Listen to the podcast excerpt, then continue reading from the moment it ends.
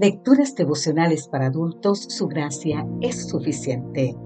Cortesía del Departamento de Comunicaciones de la Iglesia Tentista del Séptimo Día Gascoy en Santo Domingo, capital de la República Dominicana. En la voz de Sarat Arias. Hoy, 10 de mayo, firmes en el amor. El libro de Primera de Corintios, capítulo 16, versículos 13 y 14 nos dice, Velad estad firmes en la fe, portaos varonilmente y esforzaos todas vuestras cosas sean hechas con amor.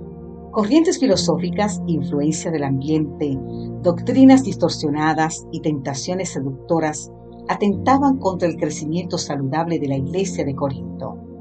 Pablo había aprendido a mantener el equilibrio y quería ayudar a la iglesia a hacer lo mismo.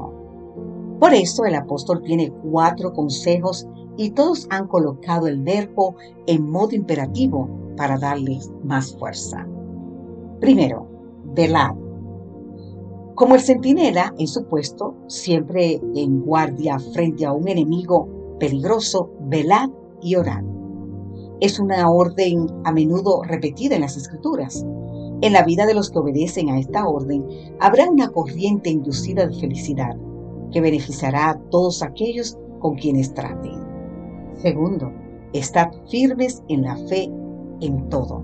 Significa crecer, madurar en la fe, distinguir entre el bien y el mal, enfrentar falsas doctrinas y falsos maestros, convicción para defender la verdad, aferrado siempre de la palabra. Entonces debemos mantener diariamente nuestros ojos fijos en Cristo. La perfección del carácter humano y aferrados a su divinidad, tendremos la fuerza celestial que nos ayudará para ser vencedores sobre toda tendencia y deseo perverso.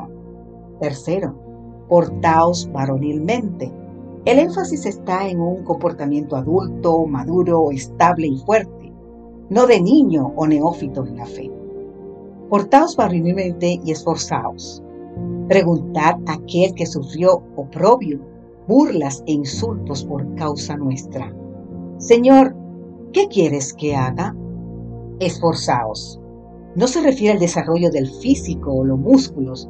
No es un superhombre o un Sansón lo que se requiere, sino valor y férrea convicción para mantenerse firmes remando contra corriente. Más allá de todo, más allá de todo ello, es el amor el que hará posible aceptar estos imperativos. El amor supremo hacia Dios y el amor desinteresado hacia el prójimo, que aniquilan toda contienda, lucha, orgullo y males afines. Martín Lutero expresaba confiado que aun cuando no sé por qué caminos Dios va a conducirme, conozco muy bien a mi guía. Querido amigo, querida amiga, es siguiendo a nuestro guía, velando, orando, refugiados en su palabra, que fortaleceremos la fe y caminaremos firmes en el amor del Señor. Que Dios te bendiga en gran manera hoy. Amén.